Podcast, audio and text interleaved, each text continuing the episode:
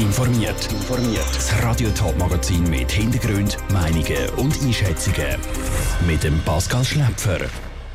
Gemeinden Schlaten und Beckingen im Kanton Schaffhausen sind überschwemmt worden. Wie geht es der Bevölkerung am Tag danach? Und der Kanton Zürich wappnet sich für den Schulanfang nach den Sommerferien.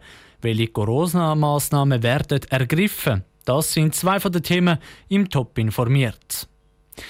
In den beiden Dörfern Schlaten und Beckingen im Kanton Schaffhausen ist gestern Abend die Welt untergegangen.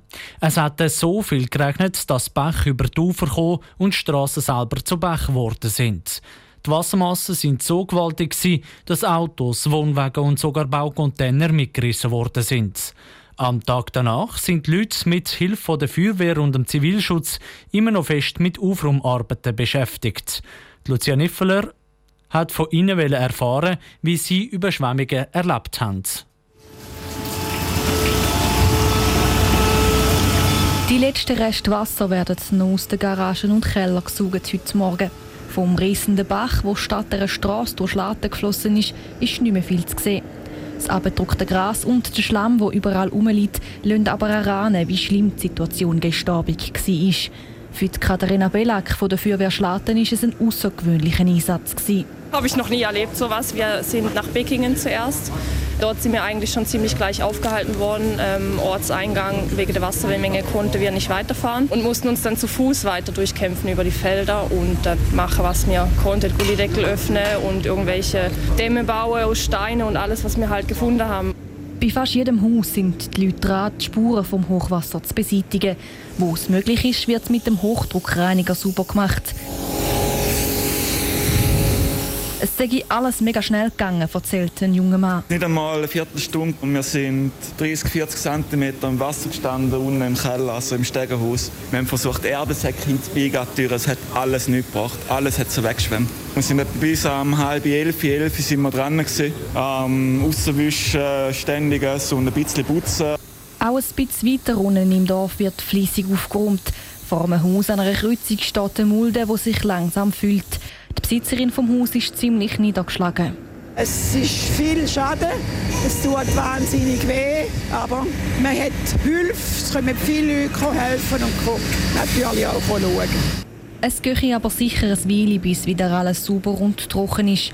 Und sie hoffe, dass alle Sachen gut versichert sind.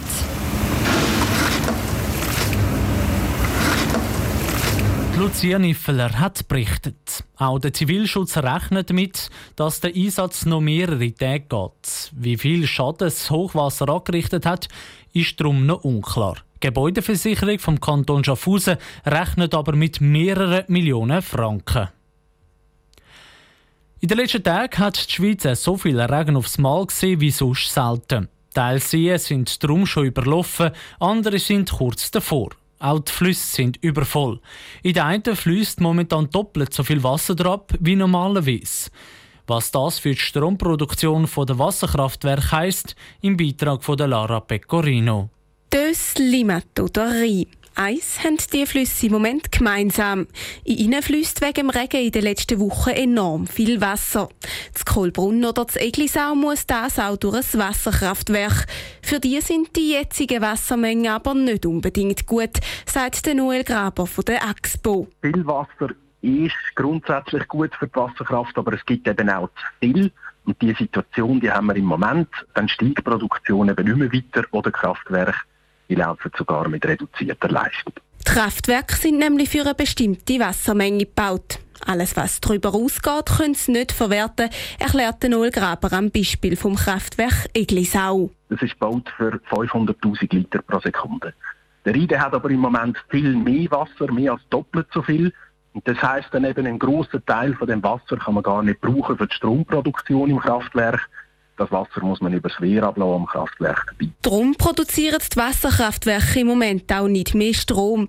Zum Teil ist es sogar weniger. Weil die Leistung vom Kraftwerk ist abhängig von der sogenannten Fallhöhe vom Wasser. Ein Flusskraftwerk, das staut den Fluss immer auf der gleichen Höhe. Und in einem Hochwasser, da steigt dann der Pegel hinter dem Kraftwerk, also im Unterwasser, sagt man dem.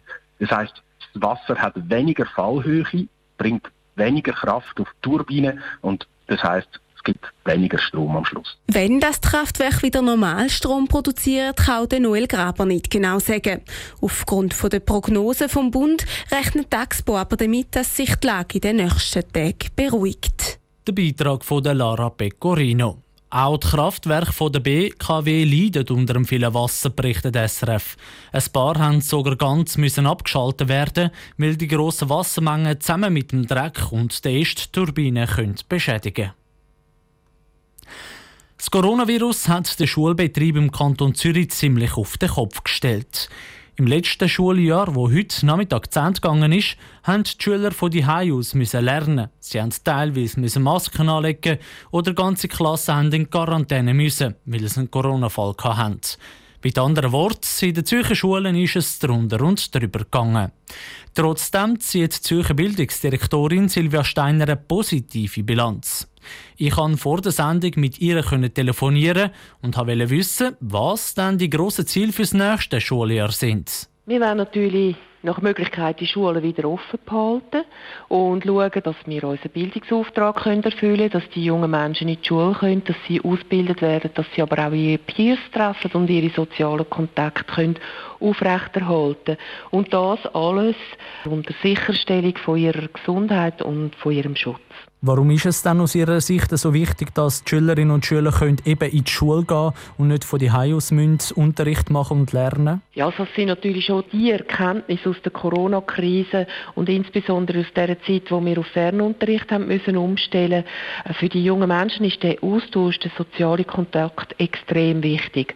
Wir haben festgestellt, dass es sehr viele junge Menschen gibt, die psychische Probleme haben und die auch nicht mehr haben gut können handeln.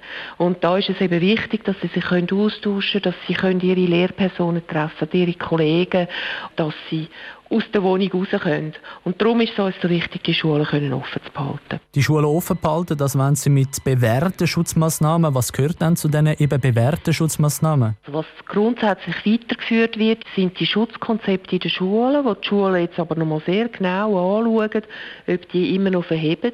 Dann werden wir weiterhin das Contact Tracing in den Schulen machen und auch anlassbezogene Massentests anordnen. Jetzt hat es geheißen, dass man sich auch müsste für verschiedene andere Szenarien vorbereiten in den Zürcher Schulen? Was äh, für Szenarien wären das, wo eben die Schulen bereit sind im Notfall? Je nach epidemiologischer Lage wird man natürlich müssen eskalieren und noch mehr Massnahmen als jetzt da unser Grundpäckchen anordnen. Da kann man sich vorstellen, dass man vielleicht die Maskenpflicht wieder teilweise einführt oder sie ganz wieder einführt, dass man das repetitive Testen schnell einführt und breit ausleitet.